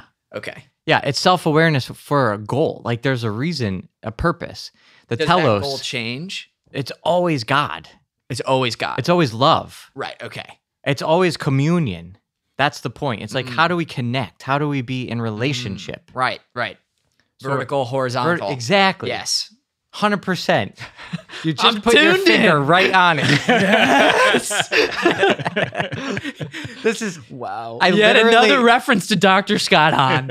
I, I literally show an animation of bevel gears, which is like a horizontal gear that moves a vertical gear to explain this. And it's like, yes, because when we go out of ourself, when we're present to another person and we're receiving another person, Mhm. we're actually vertically transcending and being in relationship with God. right. I mean, it's the cross, right? It goes up and it goes sideways. Exactly. So so being tuned in has a goal, which is we yes, we become the best version of ourselves. Yes, we are fulfilled in that sense because we're made to be saints, which is to be in the communion of saints. So yes, that is true that we are becoming happier, we are becoming more at peace, we are becoming fulfilled. But not as an end in itself. Right. The end in itself is to become who God created us to become. And it also happens to be the case that it makes us happy. Right. Yeah. You know, What he- what a and he made us that Yeah. way. Yeah. It- I was going to say what a wonderful coincidence, but it's not. He made us to feel good about being good. Right. And that's like so that's our register, the compass, the the the sort of alarm system. When we start to feel crappy about ourselves, Right. it's like maybe we should look at why, Right. you know, and what's missing. And it might not be sin per se, Mm-hmm. but it could be the effect of sin. It could be the effect of other people's sin. It could be that's where the psychological discord comes in. It could be Mm. trauma. It could be misalignment. It could be defense mechanisms. it Is trauma avoidance. just the experience of someone else's sin upon you? I, that's one way to look at it. Right. And that's why even think about it, even entering the world, concupiscence and original sin, we always say that it also affected nature. Right. And isn't it interesting we talk about trauma? Sometimes trauma is at the hands of nature. Mm. We have natural disaster Right. trauma. Right. You know, volcanoes and tsunamis and hurricanes and all this stuff. It's like so it doesn't have to be another person that Right. has caused the trauma. It could be nature, but both can point to sin entering the world Right. from a theological perspective. Yeah. When someone comes to you with uh, a natural disaster trauma and they have blamed God, Mm. how do you traverse that situation? Yeah, I mean that's that's ultimately it doesn't have to be just a natural. I mean, Right, yeah, ultimately sure. it's every trauma Right, right. people. So you you you ultimately have to, and this is why I don't know how anybody could practice this field outside of a Catholic perspective. Right. Honestly, like it blows my mind. And obviously, it, it's not done well when it's not Right. embedded within a Catholic framework. Right. You know, your symptom reduction. Take a pill, feel a little bit better about yourself. Right. Practice this mantra, Right. feel a little bit better like about yourself. Whatever. Instead of a Exactly. So they're never permanent solutions. The only way any of us can make sense of any trauma is by realizing that God entered into our trauma. And then and then he suffered the worst trauma, which is the death that all of us have to suffer, and he overcame it. So the point is the resurrection points us all past it. It's like, what's the worst? And this is what we teach in our certification. Every defense mechanism, every personality disorder, every negative psychological experience all actually flows out of our deepest fear of death. We have a death anxiety. And so this is way too complex to get into, but really simply speaking, we have a survival instinct, which every cell of our body is operating to live Hmm. and survive. And then we have a reality of death that every that at some point we realize happens. So like what how do you deal with the fact that every cell of our body is oriented towards stay alive and then we confront the fact that every single one of us is going to fail that project. So we we start off from a place of making a compromise with reality. Where it's like, "Ah, I'm not going to think about that. Subconsciously in our psyche, we compromise with reality and we say, you know what? I'm going to act as if, think as if, believe as if I'm not going to die. I'm going to ignore that fact because it's too contrary to every cell in my body's desire. Once we've compromised the most obvious and basic fact of every single human person's life and the, the, the dealing with that reality, everything else is up for grabs. Hmm. We can pretend like we're greater than we are. We can pretend like people love us. We could pretend like people hate us. We could pretend like we're so distracted that we actually can't pray. We could pretend like, you know, on and on and on and on. Literally everything under the sun Mhm. can become up for grabs in terms of compromising with reality.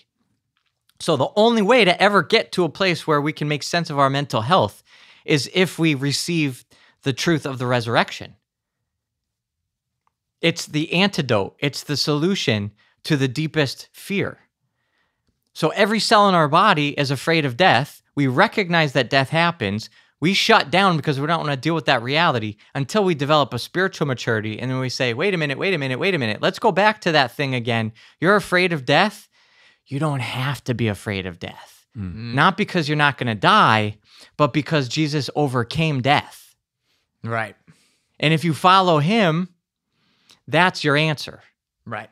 You can overcome death. Now you can uh, give real peace to every cell in your body that has a survival instinct. And by the way, it's resurrection of the body Right.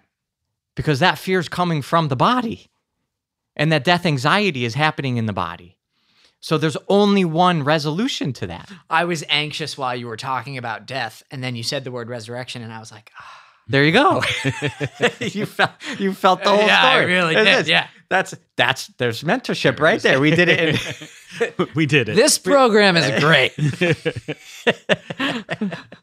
One of the other things that with talking about like that death anxiety, I remember first reading that and going, "That doesn't make any sense." I've never like no, like it, don't tell me that just because I was nervous one time, I was anxious about dying. I was just nervous about this other thing. But then you realize how the weight that we give to the daily activities that we have. That if I don't succeed in this, um, I mean, how often do we think if, if I don't succeed in this activity, if I don't pass this test, if I don't get this promotion, um, my life is over. yeah. Right. Like we we basically attach not literal death to it, but Right. death of career, death of like everything else that we've ever hoped Yeah. for. So actually, that death anxiety thing actually makes a heck of a lot more sense when I'm Yes. oh wait, no, that's why they're talking about it because it's not that my life is actually in danger. It's that I'm I'm taking this experience now and I'm attaching such a significance to it that I'm causing myself to have this anxiety. Right. So like I've got to learn how to recognize, oh yeah, this is important, but just because it's important doesn't mean that my life is in danger. This is a thing. Like think exactly. So if you if you're afraid of losing Did your put my job, finger on you it, put your you finger say? right on it. if you put if you One for me, Matt. yeah, but you had to ask for yours. That's true. If if you if you are afraid that losing this job it- your life is going to be over it's like why are you not afraid of when your life is actually going to be over like why is that not what you're afraid of today Right. because we've we've compromised that reality it's like oh i don't need to think about that that's way far ahead that's like far too far away for me to have to Yeah. be anxious about that but it's the thing that's giving context to every other reason you have to be anxious about the things are happening today. Mm. Until, of course, you cross midlife, you get a cancer diagnosis, somebody close to you dies, and then you're like, oh no, this is actually going to happen. Right. And then it starts. And then when people are on their deathbed or in that last stretch of life, they're like, I can't believe I was so wrong about what I thought was important. All these things were not life and death because life is life and death. Right.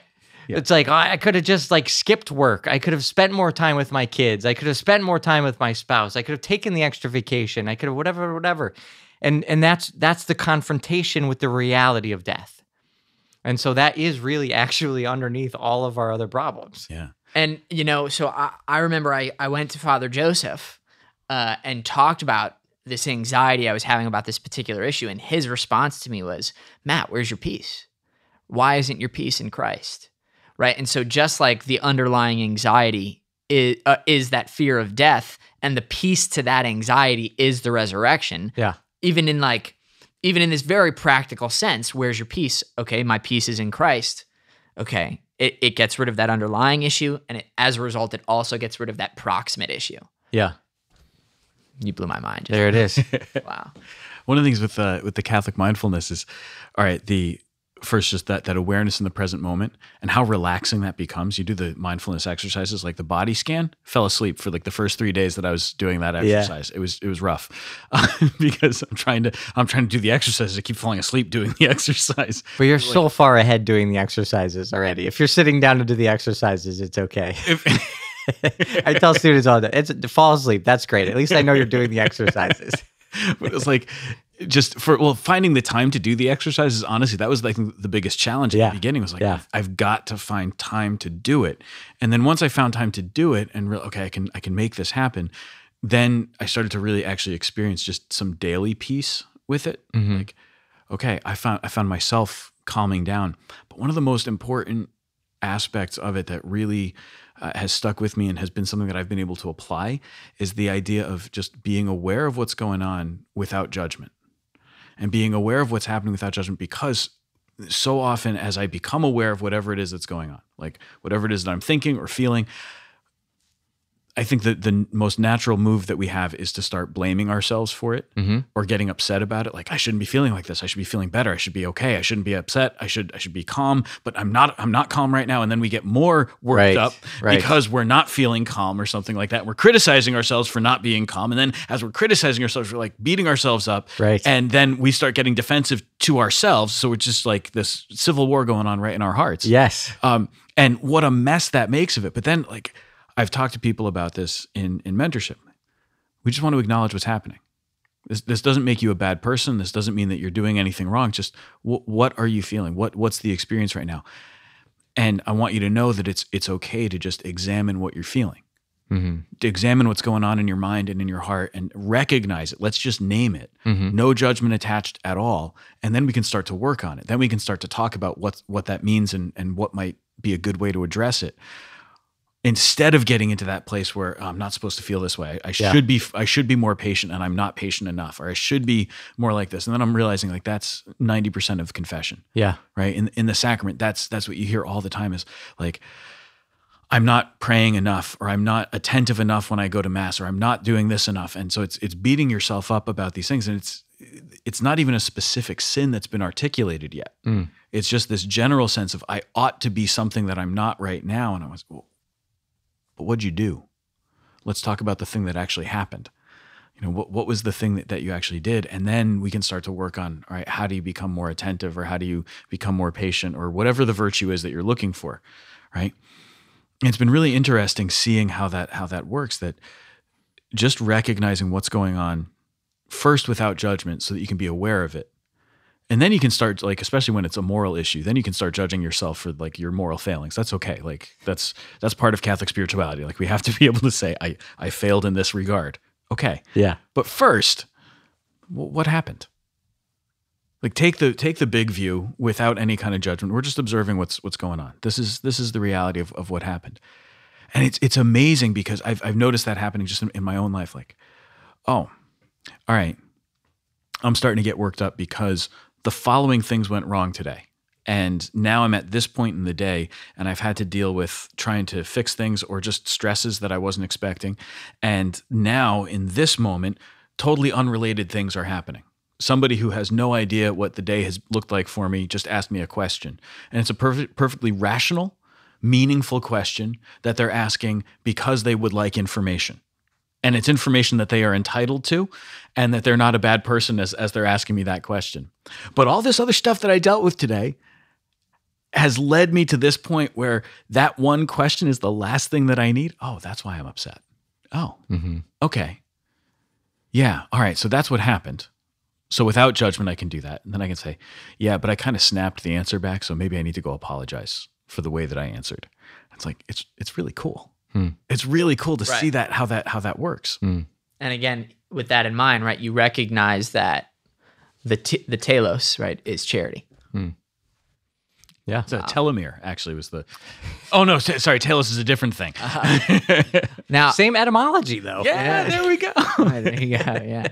Now, I want to divert the conversation Okay. because on your Instagram account, you talked about how you will be publishing plays from John Paul II. Oh yes. So I want to talk about why you're excited about that. Why wouldn't I be excited about that? End of podcast. well, so uh, I mean, from the perspective of of what you do professionally, right? It's obvious why John Paul II would have such a big impact on you, Mhm. right? With this, uh, I see. The thing is, I, I guess maybe I just had such a um, shallow understanding of theology of the body, right? Like I didn't, I didn't think about it psychologically. Okay. You know, now do these plays reveal? I don't. I don't know anything about the word personalism. Right? You said it's a philosophy that he. I don't know if he inaugurated it or something, or if he like created it. Right? But it's his philosophy. Does it reveal his personalism, or so like like is it connected to Catholic psych intrinsically? I don't know. Do you know what I'm saying? I do, yeah. I, I totally get it. Because actually, when I was assigned to read The Jeweler Shop, I was like, why? why? Why am I reading a play? And then it actually started to make sense when you're, oh, oh. I mean, uh. listen, at Cardinal Kung, so I- I've I've used I've used Tolstoy during health class. Right. So like I'm no I'm no foreigner to the idea of like literature getting something across, you know. But I don't know. So I, I mean, we could we could really do like another three hours on this. Right, okay. So We don't probably have to. shouldn't. the yeah. I wanna respect like, your time. Super Yeah. super exciting for me. Like I'm like giggly geeking out, nerdy on this Awesome. stuff. So Would you say you are a foofy? I would uh, no. This is no, far this from isn't foofy. foofy. Far from foofy. Okay. too much I have substance for this to be misunderstood the term Yeah. foofy. Okay. Foofy is like superficial. This is like oh, this is the opposite. this of is as serious and Right, as, okay. as, as heavy Sorry for as suggesting No. foofy as a descriptor. So all yes all uh, john paul ii's personalism there's different people who use that word but he's articulated a very specific manifestation of it he for for any philosophy people out there Okay. he marries together thomistic uh, metaphysics and philosophy with a contemporary kind of philosophy called phenomenology Right. So he brought he basically brings the tradition of the church into the 21st century, 20th and 21st century. Hmm. And he did so by actually being really inspired by beauty. Hmm. And so beauty was really his first heart sort of movement and he in high school and and in, it was was in drama and he did plays and he loved to express ideas through the drama of the theater and the spoken word and he would take these really high abstract concepts and and put them into moments of a, a dramatic experience. Hmm. And so we can see in his work in his 20s the philosophical foundations that that grew into love and responsibility and then theology of the body. Mm-hmm. And then beyond that his whole ecclesiology, everything he did as pope Right. in terms of how to evangelize the purpose of the church, what it is to be a body of Christ, his understanding of subsidiarity and solidarity, the way that he talked about political uh, events, the way he talked about the feminine genius and understanding the plight of women in the last 20th century, all like on and on and on. Everything was a fruition of his personalism. And in his plays, we see the beginnings of his personalism. Wow. Cool. So he's got two that are very philosophical. One is called Our God's Brother, Mhm. and the other is called The Radiation of Fatherhood. And Our God's Brother is about an artist who is an, an actual character from Poland, Adam Chmielowski. I think that's probably a mispronunciation. Fair enough, yeah. And and in the play, and this is real life, what happened?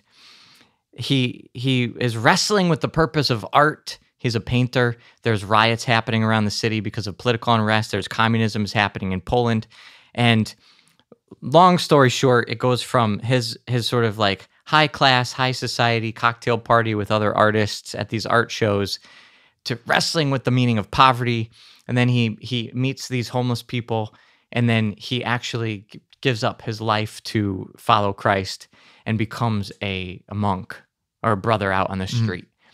So the last scene, you see this alleyway where there was a bunch of homeless people, and now the whole thing is swept and cleaned up, and there's a crucifix at the end of the alley, and the brothers now are all in the religious order that he, that this guy started, Hmm. and they're sleeping in bunks built into the alley. And this is a true story of a saint named Bro- Saint Brother Albert. Wow. So Saint Albert was canonized by JP2, Hmm. And he, he who and it's about a person that he wrote a play about in his twenties. Wow. So it's like the coolest story. But then you you read and you unpack this. It's the whole thing is about man's search for destiny and who we're called to become. Everything JP2 said was become who you are. So each of us has a story of our own sainthood in the making. And and so he literally wrote out the play of Adam turning into brother Albert and it's like here Adam is the art. Adam is the masterpiece. It's like it's like chiseling a, a statue out of a block of marble and God is the artist but works with us. So we are collaborating with God who is the master artist but we are doing the chiseling ourselves to become the uh, end result statue that we're made to become. And this is all his philosophy. This is all his theology. This is what this is why theology of the body is so important because it's like, all right, what is that? How does that happen in marriage? How how does a married couple become who they're called created to become in the image of God, who is communion of love? And that, so that has particular implications. How does it what does this mean for artists? There's he wrote a, a letter to artists and he talks about that formulation for artists. He mm-hmm. talks about literally everything. He, there's a document, The Church and the Internet, from the 90s That he wrote? that he wrote. Wow. It was like the dicastery for communications, or uh, I forget exactly where, but but he was the source of, of if it. the if the church is known for anything, it's its work with the internet. right. Like, but but you can we're famous that- for like websites Yeah. being you know 10 years out Oh, yeah. of date and Right. uh, chris altieri friend of the show uh, he said uh, Mm-hmm. the church's motto is uh, yesterday's technology tomorrow That's great. But it, so in, in the, at least the theoretical documentation of this, you can read it in that document. It's like, wow, he's like, this is coming from JP2. Like, this is all about this whole idea of become who you are. And it's like God uh, meets us where we are to help us become what we're created to be. And that's why this phrase become who you are is so it's like syntax doesn't make sense, but but it's actually It's profound. beautiful, profound Yeah. reality. And so, so yes, these two plays, they're they're they're out of print. They are good. They're they're, they're worth a read. right, right. But they they I I got them in graduate school. I had a teacher who taught me JP two, who was at Catholic U at JP two Institute and other places. But he he introduced these plays to us. But he told us like these plays are out of print. It's really hard to find them. So of course I went and found one, and it was in a book that I found, uh, you know, at a uh, used bookstore or whatever online. It was like four hundred fifty dollars Right. to get this rare book.